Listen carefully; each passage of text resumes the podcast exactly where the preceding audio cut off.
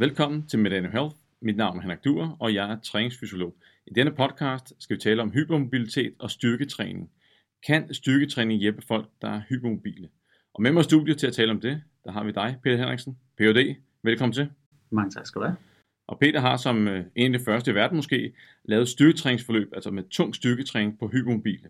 Og det skal vi selvfølgelig tale nærmere om. Så dagens menu. Først skal vi høre lidt mere om, hvem er Peter? Og så skal vi kigge på, hvad er hypermobilitet egentlig, og hvornår er man det? Og hvad kan hypermobilitet give af udfordringer i hverdagen? Hvorfor er det en, en udfordring at være hypermobil? Og så skal vi selvfølgelig kigge på Peters øh, afhandling. Øh, hvordan trænede øh, de her mennesker her, og hvad var effekten? Og til sidst så laver vi en opsummering, og så prøver vi måske at komme med nogle gode råd til folk, der hjælper folk med at træne. Det kan være persontræner, det kan være andre, som måske kan møde en hypermobil i deres arbejde, og det kan selvfølgelig også være til det hypermobile selv. Og rent faktisk så bliver jeg overrasket over, det skal Peter nok fortælle nærmere om, hvor mange der egentlig bokser med hypermobilitet. Så det er ikke sådan en, lille niche-ting. Det, det er en relativt stor andel af den danske befolkning. Men uh, Peter, velkommen til. Tak skal du have. Og lad os uh, tage hul på det. Vi vil starte med at lige uh, at sige, hvem er Peter? Jeg kunne lige røbe, at vi jo gået i klasse sammen i sin tid på idrætsstudiet øh, på Københavns Universitet, og jeg skal nok lade mig sige, hvornår det var. det er meget taknemmelig for, at du undlader. det, det er nogle år siden. Så men, hvad går du og laver til daglig? Jamen, jeg er ansat som øh, adjunkt, altså som underviser på University College Lillebælt i Odense, hvor jeg underviser på fysioterapeutuddannelsen i øh, humanfysiologi og træningsfysiologi og ernæring. Og så har jeg også noget tid til at bedrive lidt forskning, øh, hvor jeg jo så blandt andet har beskæftiget mig med, med hypermobilitet i min Ph.D. Og øh, sideløbende med din, øh, din karriere, øh, altså i hvert fald i de yngre år, der har du også spillet håndbold på, på højplan. Du har været målmand. Det må man sige. Jeg har jo både stået på mål i GOG i mange år, øh, og på det danske landshold. Jeg har været med til at vinde EM i 2008, og noget var det, VM bronze i 2007, og også på været til, til OL i 2008. Så altså, jeg har brugt rigtig meget tid som professionel håndboldmålmand igennem mit liv. Skal man være lidt hypermobil, eller hvordan er det, hvis man skal gøre sig som håndboldmålmand? Man skal i hvert fald være meget smidig, og når man ser Niklas Landin lægge øh, benene op på, på overlæggeren, så ved man, hvad, hvad det betyder. Øh, så, så smidighed skal man øh, helt sikkert have en masse af. Øh, hypermobilitet er nok mere tvivlsomt, om det en, vil være en fordel. Sådan en, en albu, der måske kan strækkes 10-20 grader mere end en normal albu, den har ikke nødvendigvis godt af at blive ramt med sådan en, en læderbold, der kommer med 120 km i timen. Så, så smidighed er godt, hypermobilitet er nok ikke øh, nogen sådan fordel i alle led i hvert fald.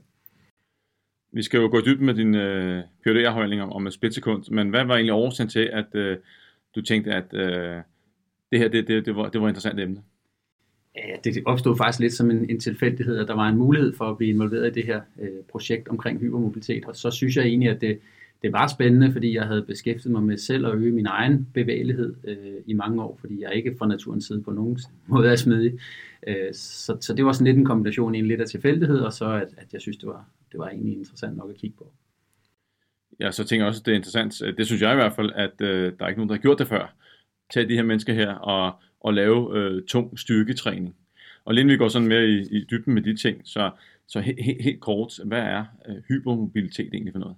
Ja, altså der ville det jo være dejligt, hvis jeg havde et super præcist svar, som man burde have som forsker, men faktisk øh, er det ikke helt så nemt at definere. Men man kan sige, at hvis et led kan bevæge sig mere end øh, hvad man forventer, øh, så kalder man ledet hypermobil. Det vil sige, hvis nu en albu kan strækkes mere, end en albu normalt kan, eller et knæ kan strækkes mere, end en albu, eller undskyld, end et knæ normalt kan, øh, så er det ene led hypermobil. Og så er der mennesker, som har øh, flere synoviale led, som man siger, flere ægte led, som har en bevægelighed ud over det normale. Og så snakker man om, at de har generelt ledhypermobilitet, og det er den gruppe, vi ligesom har, har kigget på.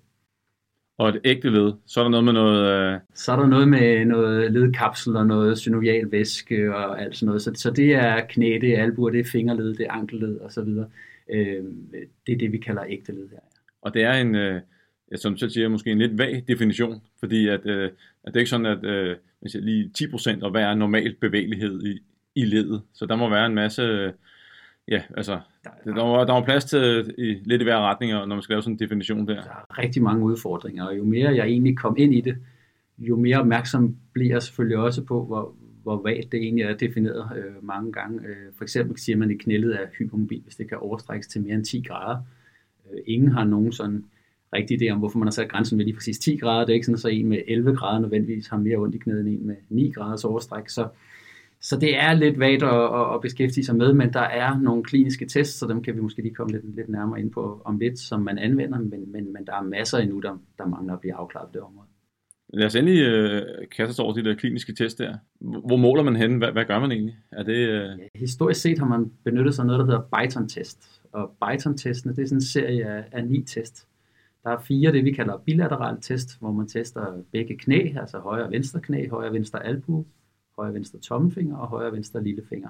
Og så er der en ekstra test med, som simpelthen handler om, at man kan nå jorden med, med samlet strakte ben, som måske også er lidt malplaceret i den sammenhæng. Men det vil sige, at man har valgt nogle led ud, og på den måde er det jo bare en, en, en stikprøvetest. Og hvis man så har mere end, end 4 ud af 9 positive test, altså 4 ud af 9 af leden, der kan bevæge sig mere end normalt, så er man som øh, mand øh, klassificeret som generelt ledhypermobil. Og hvis man som kvinde har 5 eller derover, så er man også klassificeret som hypermobil. Så der er sådan lidt kønsforskelligt, lidt kønsforskel i cutpointet, man har valgt. Og forekomsten af mænd versus kvinder, øh, der er en, for, en kæmpe forskel der? Der er en kæmpe forskel. Der er klart flest hypermobil kvinder øh, sammenlignet med mænd. Øh, og da vi ligesom startede vores studie, der, der var det, man siger prævalensen, altså forekomsten af det her, øh, den var rapporteret i litteraturen for alt imellem 2 og 57 procent i, i en masse udenlandske studier. Så der var ikke ret meget konkret at forholde sig til i forhold til, hvordan det så ud i, i Danmark. Og hvordan kan man så være hypermobil i et led, og så i resten af kroppen ikke være det? Altså, jeg kan tage min, min, min søn. Han har arvet min, be, min bevægelighed og smidighed i benene. Der er altså der er ikke meget at komme efter det. Det var ikke meget. Nej, det, det, det var ikke meget. Mm. Det er næsten synd for ham. Men når man kigger på hans ryg, så er, og hans bevægelighed, øh, det som øh, hvad skal jeg sige, ekstension og rotation, der er han helt vildt smidig. Så kan man godt være det i bestemte led, og så ikke være i andre. Det er øh, lidt det, der er lidt mystisk ved det her. Det, det kan man sagtens. Nu kan man sige, dem vi ligesom har valgt at tage med i vores studie, de var jo det, der hed generelt, så de skulle have de her cut point score på 5 ud af 9 for mænd og 4 ud af 9 for kvinder. Så, så de havde det jo flere led, kan man sige, men, men vi har også haft nogle inde, som har haft enormt hypermobil knæ, som er det, vi har fokuseret på i vores studie, men ikke haft andre led overhovedet, som, som bonger ud. Og så har vi ikke rigtig kunnet medtage dem i vores studie. Øh, så, så det kan sagtens være øh, i et led, øh, og det kan også være i mange. Og hvis man gerne vil se, hvordan et hypermobil knæ ser ud, så er på min Instagram og på Facebook, der har lagt et billede op, eller i hvert fald kommer til det, alt afhængig af, hvornår du hører den her podcast her. Og der må man se noget, som ser sådan, altså det, det ser jo lidt, øh, ser næsten ubehageligt ud. Altså jeg vil sige, vi har set nogle undervejs, hvor, hvor selv når man har set mange, så, så tager man lige en dyb indånding, og jeg har også haft en, en meget dygtig øh, fysioterapeut, Tina Junge, med til at hjælpe med at lave øh, sådan selve knæundersøgelserne, og der har vi altså nogle videoer, hvor selv øh, meget rutinerede fysioterapeuter og øh, læger for den sags skyld kigger på det og siger, at det var da utroligt. Altså der er en virkelig stor bevægelighed i de her øh, knæled. Hvis jeg havde en, en kunde eller en klient, og, som satte sig op i benpressen, og knæene så sådan ud i den position, så havde jeg råbt stop for lang tid siden. Det der, det, det går ikke. Du kommer der til skade. Men, ja. men, men hvordan er det egentlig? Uh, ja, sådan det, erfaringsmæssigt? Altså jeg vil sige, at, at det her med, nu skulle vi jo lave relativt tung styrketræning, og når man så på første dagen har, vi havde lavet et pilotstudie med en, med en pige også, som ligesom havde, havde trænet det hele igennem og gav os en masse feedback på, om hvad hun havde synes var godt og ikke var godt. Og, og altså første gang hun satte sig i benpresmaskinen bare uden belastning, der, der det her med at ramme en normalt strakt ben, som vi vil sige til vores klienter eller vores kunder måske ikke, ikke overstræk, men strakt ben i benpressen. Øh, altså det, hun havde ingen fornemmelse over det, hun kunne svinge imellem øh, let bøjet knæ til de pludselig at have det over, overstrakt med måske 10-15 grader. Øh, og så bliver man selvfølgelig lige, man sluger lige en klump i halsen der og tænker, nå, øh, hvad sker der nu, når vi skal op og træne rigtig tungt? Øh, og så begyndte vi selvfølgelig at, at, og gøre hende bevidst om det, og vi lagde sådan en foam roller under øh, benene, så hun ligesom havde en grænse, hun kunne gå til lige i starten, indtil de lige fik fornemmelsen af, hvad er en normal strakt ben. Og så arbejdede vi. Er det en generel udfordring, de har? Altså det der med ikke kunne mærke efter, hvor er ledpositionen, altså hvor stor er bevægelseslaget i ledet. Jeg vil næsten, måske ofte, jeg, jeg er mere kropsbevidst, jeg har trænet mange år, jeg vil have en idé om, hvor, hvor er mit, mit led hen? Er det udstrakt, eller... Men her, der havde det jo bare et... Øh... Ja, altså det man kan sige som gruppe, øh, så har dem med generel hypermobilitet faktisk i, i rigtig mange studier vist, øh, eller er det blevet vist, at, at de har lidt svært ved det her med at, at, at, at føle, hvad er ledpositionen, hvor er underbenet for eksempel. Altså i forhold til, til låret, øh, hvordan ser det ud. Så det vi kalder proprioceptionen er egentlig et, et stabilt fund i den her gruppe, at det er, den er ikke lige så god som hos normalt bevægelige. Øh, så har man også kigget på muskelstyrke, man har kigget på senestivhed, man har kigget på forskellige ting hos dem, og der er billedet meget mere mudret. Altså man kan ikke sige, at hypermobil generelt ikke er lige så stærke som ikke hypermobil for eksempel. Det er der ikke rigtig noget belæg for at sige, men det her med fornemmelsen af positionen i rummet og det vi kalder proprioceptionen, altså styringen af ledene, den er, den er klart dårligere hos dem. Og det leder mig over til næste spørgsmål, som sådan som skader og sport. Fordi hvis man ikke lige har en fornemmelse af, en ting er, at man, man kan overekstendere i, i knæet, og det ser helt vildt ud. Men hvis man heller ikke har nogen sådan helt fornemmelse for, hvor er, øh, hvor stor er udslaget i ledet, at så kan man komme ud i nogle, måske nogle ubehagelige positioner af skader og hypermobilitet. Ja, er der en sammenhæng? er et meget øh, interessant emne, øh, som, øh, som faktisk også igen, litteraturen er meget uenig om det. Der er studier, der viser en klart øget forekomst af skader blandt hypermobile, men der er også en række studier, som viser, at Øh, for eksempel blandt øh, kvindelige fodboldspillere, at der var ikke øget skadesrisiko øh, for dem, der havde hypermobil knæ for eksempel. Så der er ikke noget entydigt svar på, om, om, om det øger skadesrisikoen at være hypermobil. Det, som er problemet for de hypermobile, er, at de rapporterer flere smerter generelt, altså det, vi kalder muskuloskeletale problemer omkring ledene, end folk med normal bevægelighed i ledene. Men sådan den akutte skadesrisiko er ikke nødvendigvis større. Det er der ikke belæg for at sige lige nu i hvert fald. Og ved man så, hvor de smerter kommer fra? Hvis det ikke er sådan muskulært, øh, er det så at, øh, nu spørger jeg bare dumt, er, er det sådan som øh, gigt? Er der forskel på, hvor gammel man er, når man rapporterer smerter og, og, og så videre? Det er, det er også et rigtig interessant spørgsmål, og, og, og der er faktisk en del paralleller til, øh, hvordan folk med netop gigt, altså artrose, øh, har det.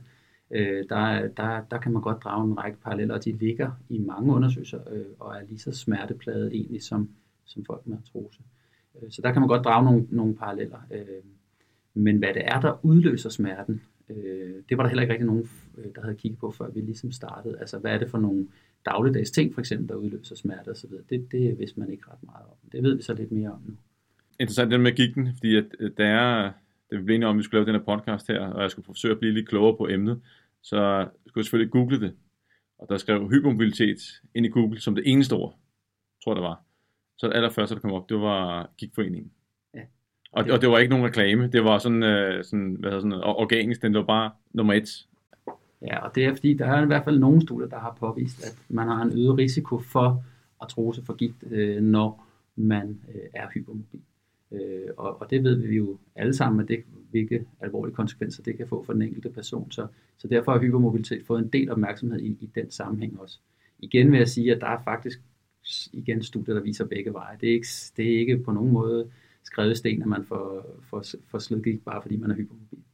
Er det noget, har det noget at gøre med, jeg ved ikke om du ved det, men, men øh, den der øget risiko for, for gigt, at ledfladerne, man kommer ud i sådan nogle yderpositioner, hvor at, øh, kontaktfladen måske ikke er optimal, og tykkelsen, eller brusttykkelsen heller ikke er så tyk der, at der så kan komme nogle, jeg ved ikke, om man kan kalde det skader eller øget ja, Jeg kan jo ikke give dig noget 100% svar på det, men det, man, forestiller, men det man forestiller sig er jo netop, at at den her hypermobilitet medfører ændrede belastningsmønstre på brusk, på knæet, på knæledet for eksempel, hvis vi nu kigger på knæ, men også i andre led, øh, og at det på sigt kan, kan få nogle uheldige konsekvenser.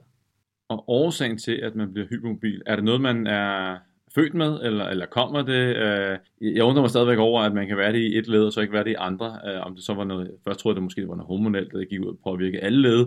Hvad, hvad er du stødt på? Ja, men øh, der kan man sige, at, at hypermobilitet er virkelig øh, mange forskellige ting. Øh, der er nogle øh, 100%, eller ikke 100%, der er nogle meget arvelige tilstande, som noget, der hedder eller standardsygdom, og også øh, Marfans, Marfans syndrom, som er decideret bindevævslidelser, hvor man øh, laver bindevævet, altså generne, ens gener for produktion af bindevæv er simpelthen anderledes, øh, og bindevævet bliver meget slapt og meget løst, og det får også med øh, store følger for deres hud og blodkar og så det er en type, øh, hvor man virkelig ved, hvad er det, der det skyldes det her. Men så er der en meget stor blanding af forskellige diagnoser. Hypermobilitetssyndrom øh, for eksempel er en af dem, øh, som nu er slået sammen i noget, man kalder Hypermobility Spectrum Disorders, HSD, som er sådan en samlebetegnelse. betegnelse. Kalder det en skralde, skralde betegnelse for alt det, man ikke rigtig ved, hvorfor folk er hypermobile. Er det bindevæv? Er det noget neuralt, altså med nervesystemet? Er, det muskulært, eller er det simpelthen ledfladerne, der ikke er helt øh, afstemt efter hinanden. Der kan jo være mange ting. Men man ved i en stor del af tilfældene faktisk ikke, hvorfor. Og det er jo, altså man kan sige, det er vildt nok, fordi det er noget, man har kendt til i, i mange år, at, at det har eksisteret. Det må vi blive klogere på øh, øh, i, i fremtiden. Lad os øh, starte med at kigge på din, øh, din Ph.D. Der var, der var ligesom øh, i den afhandling, der var egentlig tre spændende elementer. Øh, der er selvfølgelig hele træningsdelen, som vi selvfølgelig går mest i dybden med. Hvordan var programmet skruet sammen? Hvad var rationalet bag at få dem til at lave tung, tung styrketræning? Men, men øh, der, var, der, var, der var tre dele. Ja, det var der. Vi, fordi for det første, som jeg, jeg sagde før, så, så vidste man ikke rigtig noget om, hvor, hvor, hvor almindeligt er det her. Altså, hvor mange har det i den danske befolkning. Så vi startede egentlig med at lave en stor spørgeskemaundersøgelse for at finde ud af, hvor mange der i hvert fald havde selvrapporteret generelt ved hypermobilitet. Og vi havde også et ekstra spørgsmål, for, der var specielt fokuseret på knæene. Øhm, så det var egentlig det første, vi gerne ville finde ud af. Og der, der tog vi sådan et, et, et kæmpe, ikke kæmpe, men et udtræk fra CPR-registret på 2.000 personer, øh, hvor de er repræsentativt udvalgt her af, øh, via CPR.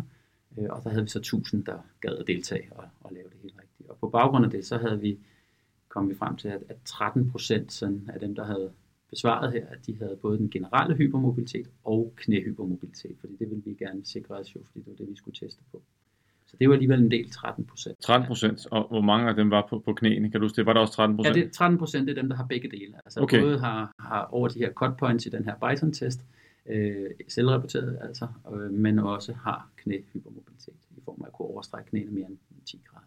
Og øh, selvrapporteret, hvordan øh, selve spørgsmålet, hvad, hvad, hvad, hvad kunne spørgsmålet være til, ja, til det? Så kan man sige, vi har, der bruger man simpelthen et, et, et, et spørgeskema, der hedder Five Part Questionnaire, som er et, øh, evalueret, eller det hedder det ikke, men et, et, et, et, et spørgeskema, der er øh, valideret, undskyld, det var jeg lidt efter, øh, og øh, spørger til sådan nogle ting, som kan du overstrække for eksempel din albu, din knæled, har du prøvet forskellige ting og så videre. Øh, og det er det spørgsmål, man typisk bruger, hvis man ikke har mulighed for at hive alle folk ind i klinikken og bruge og kigge de her test igennem. Og det er valideret op mod tester, og det, det virker okay. Det er selvfølgelig ikke 100%, men det, det, det, det er godkendt. Og, og 13%, øh, jeg synes, det lyder højt. Fordi hvis vi nu prøver lige at ekstrapolere det ud i, i, i den danske befolkning, så er vi over, lad os sige, vi har 6 millioner i Danmark, så er der måske øh, 600.000, 700.000, 800.000, der døjer med det. Og hvis jeg går ned i et fitnesscenter og kigger på de medlemmer, der er der, som er på nogle måder også øh, lidt repræsentativt for den danske befolkning, så er det, lad os bare sige, det er 10%, så er det 1 ud af 10, der døjer med det. Ja, nu siger du døjer, og det er jo også interessant, Nå, ja, fordi ja. det behøver jo ikke at være en ulempe. Nej. det er jo ikke dem alle sammen, der har muskuloskeletale problemer. Øh, men som vi også kiggede på i undersøgelsen, så har de øh, langt flere muskuloskeletale problemer end, folk, end, end den del af befolkningen, der ikke er hypermobil. Men det er jo langt fra alle, der er ramt af det. Øh, så det er også det spørgsmål. Hvorfor er nogen, der er hypermobile? Hvorfor har de ondt? Og andre, der er hypermobile, hvorfor har de ikke ondt? Øh, det er også noget, man ved meget lidt om, og som der også bliver kigget nærmere ind i nu. Øh, men, men ja, det er jo relativt mange, øh, og jeg har heller ikke tænkt over det sådan rigtigt før, men nu når jeg går rundt og kigger i bybilledet, altså når jeg ser folk stå, så har jeg jo fået sådan en erhvervsskade med lige at kigge, og har det en, der står med et overstrakt knæ der, det er der altså faktisk relativt mange, der, der virkelig kan og gør. Og jeg tænker jo, det er jo også noget, som instruktører, persontrænere, øh, andre, som arbejder med, med, med, med træning, egentlig bør være opmærksom på, hvis de sætter ned i en, i en benpres, så, så bør man næsten forvente, at 1 ud af 10 øh, i hvert fald får et, øh, nu må kalde det overstrakt øh, knæ. Ja, og også øh, netop måske har symptomer, som kan være en hindring i træning, ikke? og som man skal tage hensyn til i planlægningen af træningen. Hvis de nu har ondt ved visse bevægelser, jamen, så skal vi regulere lidt på det, og så videre. Så, så der kan være noget der, man lige kan, kan skrive sig bagud, at, at det er værd lige at, at være opmærksom på, er det egentlig en klient eller en kunde her, som, som er hypermobil. Ja, en, en vigtig pointe med hensyn til, at øh, I var forbi CPR-registret, fordi at, øh, man tænker, hvis man skal lave sådan en spørgeskemaundersøgelse, skal man så bare gå ud i fitnesscenter og spørge løs, eller stå nede for en netto. Altså det, det er jo vigtigt, det ligesom er repræsentativt. Så, øh, så det, det var jo forsøgt matchet, kan man sige, i forhold til indkomst, øh, alder og så videre. Øh, der er sådan nogle standardudtræk, man kan bestille i CPR-registret. Ja. Så, så det var forsøgt matchet, så det skulle være repræsentativt. Og så er det jo ikke til at vide, om de 1000, der så svarede i forhold til de 1000, der ikke svarede, om der ligger noget der i form af den udvalgelsesproces der. Øh, så, så det er ikke sikkert, det er præcis 13 procent, men det ligger nok der omkring. Vi har også nogle udenlandske undersøgelser, der understøtter det godt. Vi har et skotsk undersøgelse, der viste 18 procent, og vi har også to amerikanske, som ligger lige mellem 10 og 17 procent. Så, så på den måde er det nok et sted der omkring. Ikke? Det ligger. Og hvad med danske? Øh, undersøgelser? Dansk undersøgelse, der har vi kun den her forløb, okay, øh, som nå, er lavet øh, på ja. det her. Øh, så, så det er den, der sådan er lidt rettesnoren nu. Øh, i Danmark, kan man sige. Ja. Og hvordan var kønsfordelingen? Øh, var det den der, vi talte indledningsvis om, at øh, flere kvinder døjer med det, og hvad, hvad, hvad så du? Ja, vi fik præcis det billede, som man også har fået i de udenlandske undersøgelser. Altså, der er 80 procent af dem af respondenterne, der, der øh, havde øh, både generel hypermobilitet og knæhypermobilitet, de var kvinder. Og så var de også generelt yngre end, end, end kontrolgruppen, dem der var hypermobile. Og det er også noget, vi ser, det her med, at man jo mister bevægelighed med alderen, og det vil også sige, at man får færre positive test med alderen typisk.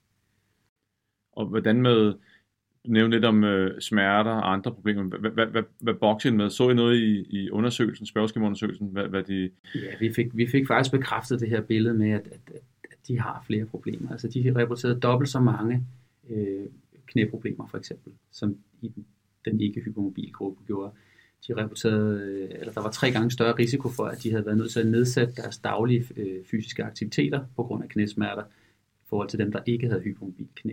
Så det var jo interessant for os, fordi det her med at nedsætte fysisk aktivitet, det er jo selvfølgelig aldrig godt øh, for nogen, øh, og det er de jo altså så også ramt af, øh, den her gruppe. Og så havde de jo også dobbelt så stor risiko for at få længerevarende knæproblemer, sammenlignet med dem, der ikke var, var hypomobil. Så, så der er ingen tvivl om, at de, lå, de var derude, de her cirka måske 13 procent, øh, og øh, de har flere muskuloskeletale problemer end normalt bevægelige, hvis vi må sige det sådan. Ja. Og af de årsager kan man også godt forestille sig, at det er nogen, der besøger sundhedsvæsenet, mere end, end andre på grund af de smerter. Det vil, det vil give god mening for mig. Og derfor giver det også øh, ekstra god mening at kigge på, kan man gøre noget øh, træningsmæssigt, der, der kan hjælpe de her mennesker her med at øh, få færre smerter, og så det med, en ting er livskvalitetsmæssigt gør det bedre for dem selv, men i den her tid, vi lever i, med belastet sundhedsvæsenet på alle mulige områder, og så egentlig måske tage et lille tryk af der. Helt sikkert. Der vil en samfundsøkonomisk interesse også i det her, ikke med at se, jamen, kan, vi, kan vi afhjælpe deres smerter også, øh, øh, måske give dem færre sygedage og få deres fysiske aktivitetsniveau op, ligesom det gælder om med resten af befolkningen jo, men øh, det vil selvfølgelig være positivt. Er der mere at sige sådan relevant til del 1, eller skal vi lige hoppe til del 2 af PUD'en? Nej, jeg tror, at nu har vi ligesom sagt, at der er det her derude, og de har nogle problemer, og så selvfølgelig, som du er inde på, så bliver vi jo nysgerrige på, kan vi hjælpe med med de her smerter, som er hovedproblemer. Og så helt kort om del 2, øh, det bliver meget, så meget teknisk og, og, og nørdet, men, men i forbindelse med at lave sådan en intervention her, og folk skal blive mindre hypermobil, så skal de måske også, øh, der skal ændres på noget, noget stivhed. Ja. Og, og hvad, hvad gik den her del 2 bare helt kort ud på? Ja, helt kort, så var vi meget interesserede i at kigge på senestivhed, fordi uh, senestivhed er øh, enormt vigtig for effektiviteten af hele muskel, sene, skelet systemet. Og der var ikke nogen, der rigtig har kigget på det i forbindelse med træning af hypermobil før. Så vi var rigtig nysgerrige for at se, om vi også kunne påvirke senestivheden hos de hypermobile med, med tung styrketræning.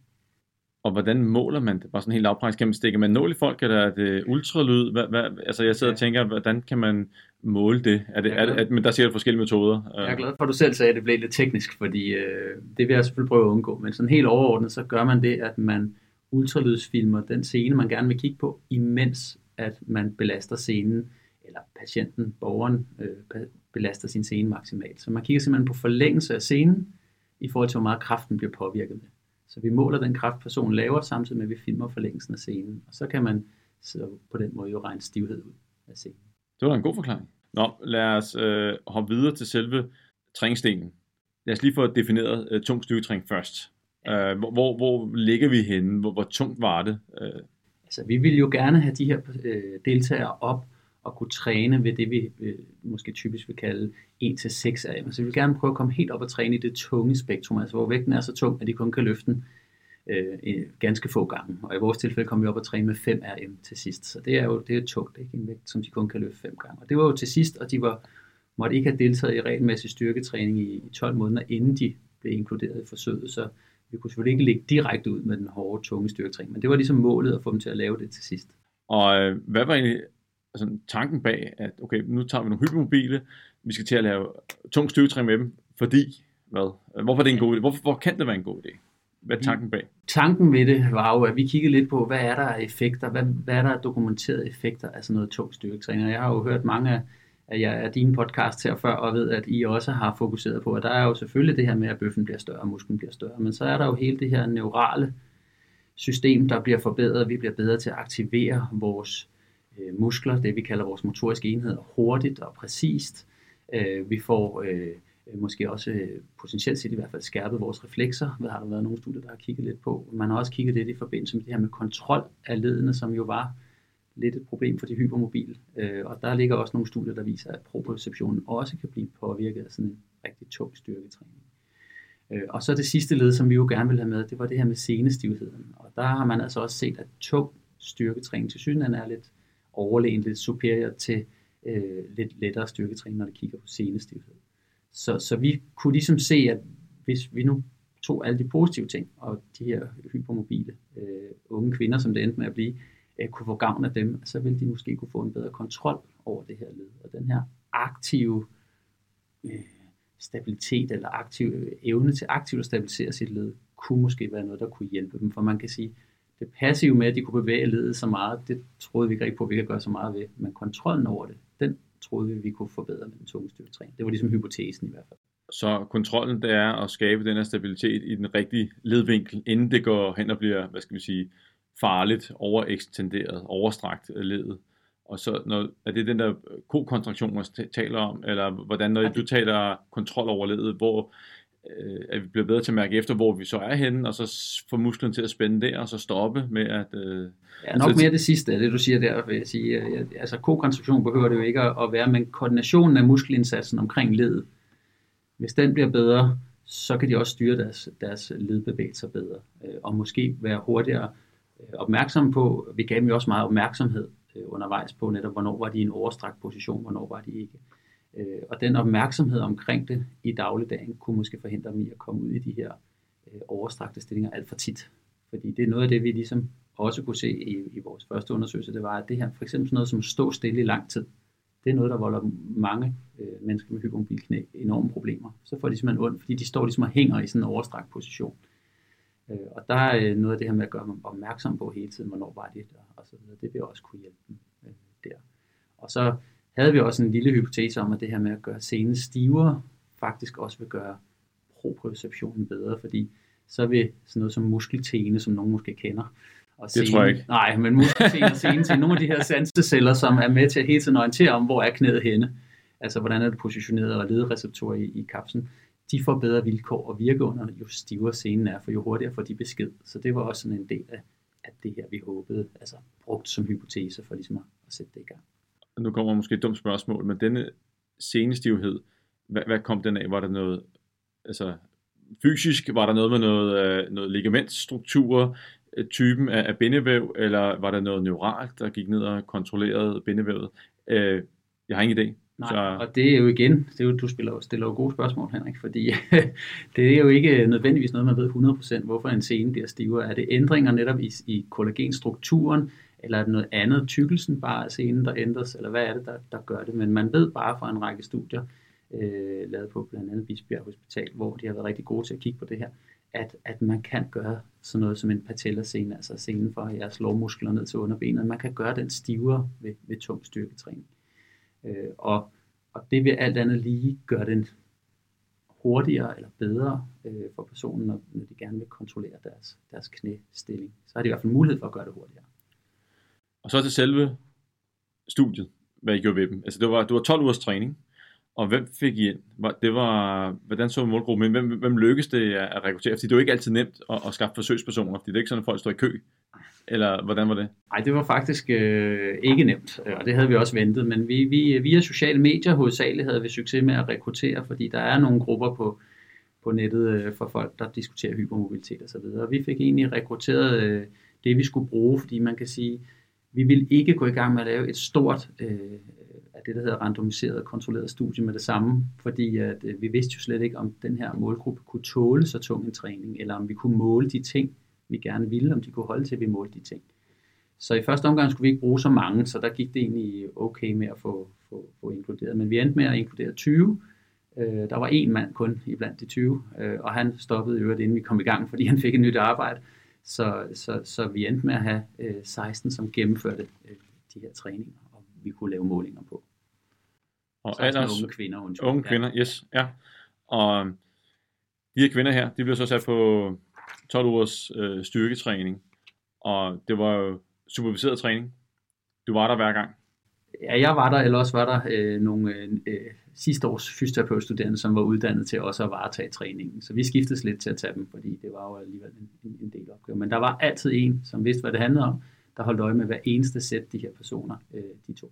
Alt foregik inde i, øh, i træningscenteret på Syddansk Universitet på Institut for Idræt og Biomekanik, og øh, alt var ligesom standardiseret med, med den samme opvarmning, og så kørte de ellers det her program igennem, hvor som sagt hver sæt var superviseret og i øvrigt også opmuntret af øh, enten mig eller en af, af de her uddannede næsten fysioterapeuter, hvis man må kalde dem det. Øh, så, så de bliver også på den måde selvfølgelig øh, motiveret og holdt til ilden. Og så kunne de også rapportere smerter selvfølgelig, og vi kunne tage hensyn til, hvis der var et eller andet. Så det havde deres egen hvad skal jeg sige, personlig træner til, til hvert øh, træningspas. Og det er jo ekstremt vigtigt, fordi at det er jo som træning, der er medicinen her, og så skal man jo sikre sig, at øh, de dukker op, og, og de får det, gjort det ordentligt.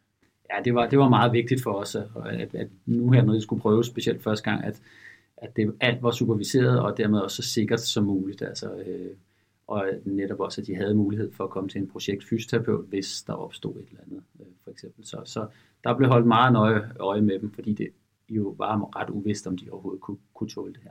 Og så lige inden I starter selve træningen, så har I jo nogle test af dem, og måske også nogle spørgeskema. Hvad, hvad var så det mest relevante i, i testet for nogle fysiske tests? Du nævnte selv 5AM-testen. Ja. Hvilke andre tests lavede vi også? Man kan sige, så lavede vi også en, en, det, der hedder en MVC, altså en maksimal volontær kapacitet, altså en statisk styrketest af quadriceps, og vi lavede nogle rate of force development, altså undersøgt, øh, hvor hurtigt var de i stand til at generere kraft, fordi det kunne også tænkes at være vigtigt, hvis man skulle beskytte et led. Sådan en mere eksplosiv muskelstyrke. Mere eksplosiv muskelstyrke, lige præcis. Det målte vi også på. Og så havde vi sådan en funktionel, øh, Øh, mere funktionel øh, styrketest også med sådan noget, der hedder single leg hop for distance, altså hvor langt kan de hoppe på et ben og lande og kontrollere den landing, fordi der er også meget med det her med, hvor meget tør de stole på deres knæ, øh, og der er den meget godt mål for, om de øger deres hvad kan man sige, tiltro til egne evner også. Så det var sådan ligesom de fysiske mål, og så målte vi selvfølgelig senestivhed også øh, på dem. Og så havde vi nogle spørgeskemaer, som, som er udviklet til artrosepatienter faktisk, men som handler om knærelateret livskvalitet, øh, og også et om øh, angst for at bevæge sig, simpelthen fear of movement, øh, og en række andre. Men det var sådan hovedpunkterne, vi, vi kiggede på. Fear of movement, det kan man godt forestille sig, hvis man, hvis man har ondt, og man så kan få mere ondt øh, af at øh, bevæge sig. Ja, og det var tydeligt at se, at, at, at nogle af dem virkelig var forsigtige med alt, hvad de lavede. Det, det er der ingen tvivl om. Og jeg tænker også, at i forbindelse med den der single leg ting der, hvor du skal springe så langt som muligt på et ben, at der, første gang de gør det, hvordan havde det med det egentlig? Jeg tænker, at det er jo sådan en, altså hvis man har, alle udfordrer omkring sin, sin ben og sin knæ, og man så skal give den gas på springe så langt som muligt. Ja, var der nogen, der var nervøs for at udføre ja, der var ingen tvivl om, at de var nervøse, og efter pilotstudiet, hvor vi også havde prøvet det ligesom igennem på en enkelt person, der blev vi også enige om, at det blev for eksempel tilladt sådan noget som at bruge øh, armtræk. Altså man måtte gerne have armene ud til siden, når man skulle lande og så videre, for ellers så var, det, så, så var de altså ikke meget for at prøve det her. Øh, så vi modificerede lidt på den test, i og med at de måtte bruge armene til at stabilisere, altså sådan, øh, som balance. Øh, men, men ellers så gik det faktisk, øh, nu var det jo også nogle, nogle friske unge piger, vi endte med at have med, øh, og de var egentlig modige nok, øh, synes jeg, og vi havde jo 7 i 13 heldigvis ikke nogen uheld undervejs, så, så, så, så det gik, men det var der en udfordring, det var det. Og ingen uheld undervejs, det var også, det var selve, hvad hedder det, øh, testningen, men, men hvad med træning undervejs? Var der nogen, der, der, der, der droppede ud? Vi går i dybden med træning om et splitsekund, men, men var der nogen, der stoppede undervejs eller blev skadet? man kan sige, vi mistede jo, altså vi var øh, 20, der startede, og der var 16, der fuldførte tilstrækkeligt af, af træningerne, og det var jo et af hovedformålene, var jo at finde ud af, altså hvordan kan de tåle, kan de tolerere den her type træning, den her gruppe. Øh, og de fire, der faldt fra, de faldt faktisk fra, øh, dels på grund af noget graviditet, og dels på grund af nye job, øh, hvor de simpelthen ikke kunne komme til træning mere, fordi de skulle flytte geografisk. Øh, så vi mistede faktisk ikke nogen på grund af noget træningsrelateret øh, undervejs, og det, øh, det var ret flot øh, og ret specielt. Øh, men der var nogen, der havde ondt undervejs, øh, og dem måtte vi justere lidt træning på øh, undervejs. Ikke sådan, så de ikke kom til at træne tungt, men for eksempel var der en, som ikke kunne lave, øh, nu har vi ikke kommet kun til på øvelserne endnu, men hun kunne ikke lave den ene øvelse, jamen så fandt vi en anden øvelse, der trænede den samme muskelgruppe, øh, og, så, og den kunne hun godt lave uden smerte, og så lavede hun den i stedet for. Så vi måtte justere lidt undervejs. Men lad os kigge på selve programmet. Hvordan var det struktureret? Hvad, hvilke øvelser lavede de? Hvor tungt løftede det til at starte med? Fordi som du selv sagde, så løftede det jo ikke svinetungt til at starte med. Nej, det, det gjorde de absolut ikke, og man kan sige, at fokuspunkterne, da vi skulle lave programmet, var, at det skulle være simpelt, og det skulle være nemt at reproducere, sådan så man kunne bruge det øh, mange steder. Øhm, og så vil vi gerne følge sådan, kan man sige, de gængse anbefalinger om progressivitet. Altså vi vil selvfølgelig ikke bare sætte dem til at træne tungt, uden at have forberedt dem på det.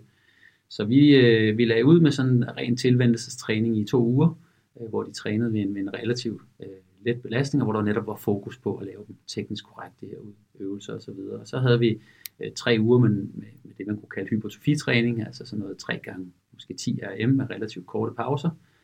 Øh, og så efter det, så begyndte vi så at lave nogle små pyramider, hvor de nærmede sig mere og mere øh, de her 5 RM, og i de sidste tre uger altså var op at træne til sidst i de her små pyramider med 5 RM øh, og relativt lange pauser, så man kan sige. Det var sådan en gradvis tilvænding til tungere og tungere øh, træning, og vores, nu var vi jo lidt begrænset af praktikaliteter, fordi det ikke måtte tage længere end 12 uger, så, så vores tilvændelse på, er jo lidt kort i forhold til, hvad man måske normalt ville lave, og derfor var der også nogen, der klagede over lidt smerter lige ved overgangen til, til, den, til de tunge perioder, kan man sige. Men det gik. Og når du siger tilvænding, så kigger jeg øh, ned i skemaet her, øh, hvor man har oversigten over træningsforløbet. står der 14 og 12 AM. Altså, det er jo alligevel, øh, der bliver alligevel gået lidt til vaflerne her. Eller kørte de, altså belastningen var 12-14 AM, men kørte de så til udmattelse, eller hvor, hvor, hvor presset var det der? Præcis, altså det var en vægt, som de nok ville kunne tage en, for eksempel 14 gange, altså 14 AM øh, men så tog de den kun en, en 10 gange i, i de første par uger, ikke? så de kørte ikke til udmeldelse i de første to uger her. Der var det øh, relativt fredeligt for dem og handlede meget om det her med at lære at kende, hvornår er benet fornuftigt strakt, og nu lad være med at overstrække, når man sad i benpressen for eksempel. Og så havde vi en anden sjov lille ting, og det var, at vi havde taget lunches med som en af øvelserne også, øh, og det viste sig at være øh, lige lovligt optimistisk, fordi det, øh, det var, der skulle en masse forøvelser til, før de egentlig begyndte at kunne lave lunches. Øh, så den, øh, den var lidt speciel, men de kom der alle sammen til at lave nogle, nogle rigtig gode lunges til sidst i forløbet også. Og jeg ved ikke, om du, du nævnte men hvor mange gange om ugen trænede de? Ja, jeg tror faktisk ikke, vi har fået nævnt, men de trænede kun to gange om ugen. Øh, nu var de jo som udgangspunkt relativt utrænet. Øh, og efter at have haft det her pilotprojekt, hvor vi faktisk startede ud med tre gange om ugen, så fandt vi ud af at drøftede med, med vores øh, deltagere i pilotprojektet, at, at to gange om ugen ville nok være mere realistisk og mere til at holde ud og, og møde op til for dem, og så tænkte vi, at det er garanteret rigeligt, når de er utrænet i hvert fald, til at få den fremgang, vi gerne vil have. Så, så det blev to gange om ugen. Og fremgang til fik de. Det kommer vi tilbage til. Men lige inden typen øvelser, de, de var igennem. Du lavede lige lunges i, i, i prøvede den, men uh, at det ikke var nogen succes. Men, men hvordan så selve programmet ud? Ej, lige, altså lunges blev en succes. Men, det, blev en succes. Men det, var, Nå, men, det var, ja. men det var måske lige hårdt nok i starten, for dem at kontrollere øh, den bevægelse.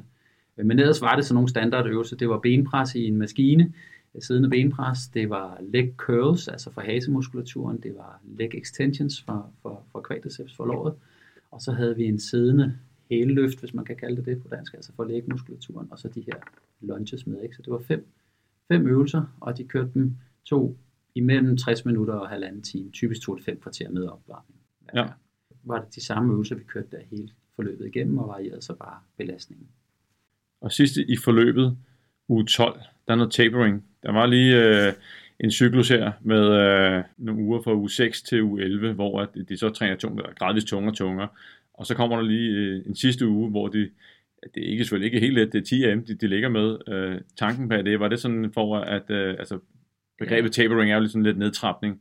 Var det for at sikre, at de var frisk mulige ja. til selve testen? Vi ville gerne sikre os, at de sådan havde mulighed for at få alt den anaerobisk respons, træningen måske ville give, altså opbyggende respons, de kunne få fra træningen. Så de fik det her tapering, hvor vægten egentlig var en, de kunne løfte 10 gange, som du siger, 10 RM, og så lavede de måske kun 5-6 gentagelser, og fik den der fornemmelse af at have overskud og være ovenpå, inden vi ligesom skulle, skulle lave øh, testen igen. Så på mange måder, så byggede vi egentlig det her op, præcis som man ville gøre, hvis man skulle formtop for en eliteatlet. Øh, det er egentlig lidt det, vi har gjort med den her tapering uge til sidst, og stigende belastning igennem forløbet. Og det, det var ret sjovt at prøve på, på nogen, der ikke var eliteatleter også. Hvordan tog du det? Jamen, de tog det faktisk øh, meget øh, godt, og så øh, var det jo sjovt at se, øh, hvor meget konkurrencemenneske der er i de fleste, når det, når det kommer til stykket her. Øh, og, og, og de var, dem vi havde med var virkelig gode til at presse sig selv. Altså, de gav den maks gas hele vejen igennem effekten af tapering lige at, at trappe lidt ned? Kunne, kunne I se lidt på træning, eller var der nogen, der sådan subjektivt sagde et eller andet, eller hvordan var... Ja, vi lavede jo først målingerne efter tapering, så man kan ikke sige, at vi kunne se det som sådan, men feedbacken, vi fik fra, fra deltagerne, var helt klart den her fornemmelse af, at da de så kom på testdagen, og lige havde fået lov til at have den her tapering uge, så følte de et enormt overskud og øh, virkelig lyst til at, og specielt det her, når vi målte på den eksplosive styrke, virkelig lyst til at eksplodere og presse til. Altså det her overskud, det, det, det gav de udtryk for, at den der tapering uge virkelig havde givet, fordi i selve de tunge uger, der, der var de trætte, altså de synes, det var hårdt. Men lad os kigge på resultaterne. Øh, du nævnte selv, at øh, et, et begreb som eksplosiv muskelstyrke, AFD, der gik det frem. Ja, altså man kan sige, øh, nu er der jo det sjove ved vores forsøgsdesigner, eftersom vi ikke havde en, en kontrolgruppe, så kan vi jo ikke på nogen måde sidde og påstå, at, at det er lige præcis er træningen, der har gjort det. Vi observerede jo bare alle de her målinger, vi lavede på dem, og for eksempel eksplosiv styrke, øh, men også alle de andre styrkemål, vi havde, der gik de signifikant frem i løbet af de her 12 uger. Og nu ved jeg godt, at du har din forbehold, men, men øh, mm. hvis... Øh, har mange forbehold, ja, det skal man have. og det skal man have, fordi der ikke er nogen kontrolgruppe, mm. men vi, vi ser i hvert fald, øh, at de her af en eller anden årsag, som helt tilfældigt måske kunne være styrketræning, at det gik pænt frem på FD. Ja, det, det, det gjorde de, og i øvrigt jo også, og det var vi jo meget øh, stolte, eller glade for at se, at det så også ud som om, de gik frem i senestivhed. Øh, hvad grunden så hen måtte være. Men ja, de gik også frem i senestivhed, ikke? Og, og, og i eksplosiv styrke, og ja, alle styrkemål. Og hvad der måske var allervigtigst for vores deltagere, så i vores det her smertemål, vi havde, som egentlig var det vigtigste, det var, at de havde, var blevet bedt om at øh, navngive en aktivitet, der var den værste for deres smerter, deres knæledesmerter øh, og så øh, score den på en score fra 0 til 100, det man kalder en VAS-score, som er sådan en smerteskala fra 0 til 100. Og der faldt de, altså de scorede i gennemsnit som gruppe 62, da de startede, og efter øh, de her 12 uger, så scorede de 30. Så øh, man kan sige, uden at påstå, at det var træningen på grund af vores design, så kan vi i hvert fald sige, at det så ud som om, de havde en, en, en kraftig nedgang i smerte. Og det var jo egentlig øh, det vigtigste både for os og for deltagerne, kan man sige. En anden meget sådan målbar størrelse, det var, hvor mange kilo de pressede i den her benpres. Jeg skal lige høre, var, var det en Technogym benpres? Eller? Det, var, det var sådan en helt almindelig Technogym øh, standard benpres, man ser i mange fitnesscenter, ja. Så den er der mange af lytterne, der måske har prøvet kræfter med, og de er jo ikke slappe dem her. Det er en ting. En anden ting er, at det er jo et, altså, jeg synes, det er rimelig hæftigt fremskridt. De, de går fra, eller de starter på 105 kilo. Ja, i snit. I snit, ja. ja. Og øh, der er selvfølgelig en vis spredning, og i gennemsnit så slutter de på 164 kilo i snit. Ja, og det, øh, altså vi havde ventet en stor forbedring, for man kan sige, det her med, at de ikke havde trænet før, gør jo også måske, at den her første 5RM-måling, hvis vi skal være lidt kritiske over for os selv, den er jo nok lidt tvivlsom, fordi de vil være lidt nervøse, de vil holde sig lidt tilbage. Så, så, så der er selvfølgelig også det her med, at de bliver trygge ved det, men i og med, at alle vores andre mål også gav store, eller gav fine fremgang, så, så er der jo ingen tvivl om, at de er blevet stærkere. Og vi havde altså nogen, som sad til sidst med over 250 kilo, i benpressen, på trods af, at de har ekstremt hypermobil knæ og, og lavet 5RM. Så, så de kom altså op og løfte rigtig tungt, og, og, og, og de gav sig virkelig. Så det er rigtig tung styrketræning, og de blev væsentligt stærkere af det, det er der ingen tvivl om. Hvad med den, hvad skal vi sige, funktionelle øvelse, hvor du skulle springe på et ben, som vi talte om tidligere? Hvordan gik det med det? Det var sådan en, måske en øvelse, de var lidt usikre på. Ja, den var de lidt usikre på, og som gruppe betragtet, så forbedrede de sig jo også markant i den. Og, og, og det øh, er jo selvfølgelig måske noget fysisk. Øh, vi prøvede faktisk at se, om den korrelerede, som det hedder, altså om der var en sammenhæng imellem, øh, at de sprang længere, og så forøgelsen af den her eksplosiv styrke. Det var der ikke sådan rigtigt, vi var også måske lidt for få med til at kigge på det. Men der er jo også det her med troen på sig selv, som garanteret også gjorde, at de sprang længere bagefter, og at de kunne lande og stabilisere i landingen. Man skal stå stille på et ben i tre sekunder, når man lander i den her test, så der er også noget stabilitet i det. Så da forsøget var slut, markante resultater, og vi kan kun spekulere i, at det var styrketræning, der havde, der havde drevet dem, ja. så, så hvad hedder det, men hvordan havde deltagerne det? Var det noget, de havde lyst til at fortsætte med? Øh, var de glade for, at de havde været med? Altså jeg tænker, at det, det ser ud som, at der er noget, der, der, der, der, der, var sket noget i løbet af de 12 uger. Og det er virkelig det, der var rigtig interessant for os. Det var jo først og fremmest, de kunne tåle træning. De kunne tolerere den, og øh, de gik til den, og de kom til træningspassene. Øh, så det er jo det første. Og for så kunne vi også se, at vi kunne lave alle de her målinger på dem. Det kan lade sig gøre at måle senstivhed på den her måde på dem, og det kan lade sig gøre at lave de her max styrketest, uden at de kommer til skade. Det er jo sådan set det vigtigste for os i første omgang, at vi så så alle de her forandringer muskelstyrkemæssigt og smertemæssigt osv. Det er vi selvfølgelig glade for, øh, men vi vil jo ikke som forskere påstå, at det er vores intervention, der har gjort det, for det må vi ikke, når vi ikke har en kontrolgruppe.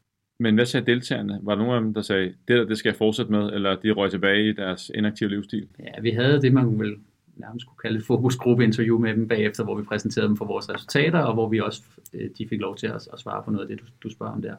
Og de var generelt som gruppe betragtet meget glade for at have været med i det her, øh, og følte virkelig, at det havde gjort noget for dem i hverdagen, og øh, de fleste af dem gav i hvert fald udtryk for, at de ville fortsætte med at træne, også selv øh, efterfølgende. Så, så, så, så de var generelt meget positive faktisk over for interventioner. Det var også noget, vi var i tvivl om inden. Men det, det viste sig, at det var det. Og vi kan selvfølgelig ikke generalisere til alle, der har hypermobilitet på den her måde, for vi havde kun unge øh, kvinder med. Øh, men, men det kan jo da være, at det, det er noget, der er værd at gå videre med. Hvad er næste skridt ind på det her? Næste skridt er, at nu er, er der en, en, en anden forsker ved navn øh, Benham Liagat, som har overtaget, kan man sige, den her protokol, øh, og har fået sat en kontrolgruppe på. Øh, og så har vi søgt nogle penge, og faktisk fået penge, så det er rigtig flot, lige under 3 millioner kroner til at kigge i, nærmere på øh, det her i et randomiseret, kontrolleret studie, som, som du siger, altså hvor vi har kontrolgruppe, sådan så vi rent faktisk kan se, jamen er det træningen, vi kan øh, sige, giver de her forbedringer, vi observerede i det her øh, lille feasibility-studie, som det jo nærmest er, vi har lavet her. Øh, så det bliver rigtig spændende at se, om, om vi kan genskabe det her i, i, i, i de rigtige settings, som det viser det sammen. Fordi hvis det gør det, så er vi jo i hvert fald et skridt nærmere at kunne komme med nogle rigtige anbefalinger til den her gruppe. Fordi anbefalingerne nu er let, relativt let træning, og helst ikke for tungt osv. Øh, og der tror vi, vi går glip af nogle, nogle potentielle positive ting ved at udlade den tunge træning. Ja, og den her forsigtighed, det skyldes måske, at man er bange for, at man kommer ud i nogle positioner med meget tung vægt, man ikke kan kontrollere, og så tænker man logisk skader. Og det synes jeg er en helt reel øh, bekymring, øh, og det var vi også, og det er også derfor, vi jo netop også understreger her, at det vi har lavet, det er superviseret træning. Øh, der har været nogen til at holde øje, og de startede stille og roligt ud og bygget det gradvist op. Og det, det tror jeg er to vigtige pointer også at tage med. Og nu et, et, et, et anderledes spørgsmål. Jeg ved godt, du ikke kan konkludere for meget, men hvis jeg nu prikker lidt til dig, og, og der kommer en god ven hen til dig, og siger, Peter, jeg, jeg skulle hypermobil. Vil du øh, anbefale, eller synes du, at jeg skal gå i gang med noget styrketræning nu, eller skal jeg vente til det her 3 millioner kroners studie er, er overstået, og artiklen er publiceret om et eller to år? Ja. Skal jeg så vente, eller hvad, hvad du, synes du? Du sætter mig jo lidt på, ilbænken, ja, Henrik. Ja, det gør jeg. Øh, og, og, men som forsker vil jeg jo selvfølgelig nok sige, at, øh, at, at, at det er ved at blive undersøgt, og, og du kan afvente nogle flere resultater, som du siger, det kan godt tage nogle år. Øh, som, som far til en søn med, med lidt hypermobil knæ, øh, så vil jeg nok øh, umiddelbart tænke, at styrketræning er der en, en, absolut noget, man kunne prøve, så længe man gør det fornuftigt og forsvarligt så er det absolut noget, der har potentiale til at gøre noget positivt. Og så kan man jo se, om det virker for den enkelte person, eller ikke gør. Men, men, men så vil jeg nok som privatperson ikke være bleg for at anbefale at prøve det. Og det tror jeg er en, en vigtig pointe, hvis det er forsvarligt. Det, kræver, at der står nogen med måske med den, den rette uddannelse, eller øh, det rette kursus i at øh, hjælpe de her mennesker her. Fordi at der er måske noget at vinde øh, ved det her. Det, det, nu kan du ikke sige det, men jeg, jeg kan jo sige, at jeg tror på, at der selvfølgelig er nogle effekter af styrketræningen, fordi at det er derfor, at man har gjort det, der er det rationale, og vi kan se, at der er styrkefremgang, og jeg tror ikke, fordi, at det er fordi, det er blevet forår, og solen skinner, eller noget andet, der, der, der gør, at det er gået fra 105 kilo til, til 164 kilo i gennemsnit i benpres, og alle de andre ting. Så under de rette forhold, den rette instruktion, jeg vil sige, hvad kan næsten så gå galt? Øh, men hvis vi prøver sådan at, at summere op på det her, så er det, et, øh, og så må du lige øh, skal vi sige, tilføje eller rette mig, hvis det er. Der er et, et potentiale, teoretisk potentiale for styrketræning. Der er måske mere primært på den neurale del, og der er noget, måske noget ledsabilitet, der er noget med, øh, hvor er ledet henne, hvor er knoglerne i forhold til hinanden, øh, og man kan lære at kontrollere det bedre, så man ikke kommer ud i de der yderpositioner, som måske kan give en øget risiko øh, for skader. Og den træning, der stimulerer nervesystemet bedst, det er den, den tunge styrketræning, altså som en rigtig tung styrketræning, hvor, hvor I var nede med, med, med 5 AM. Og der starter alle jo ikke, man skal have en, en tilvængsperiode, øh, som der er der. Og der, der er altså en ting, hvor det er rent fysiske ting, men jeres deltagere rapporterede også om, øh, hvad skal man sige, mindre smerte på vaskalaen, og øh, at jeg ser på, hvis man også har stillet dem spørgsmål, var det det værd, så jeg ser på, at de også vil sige ja.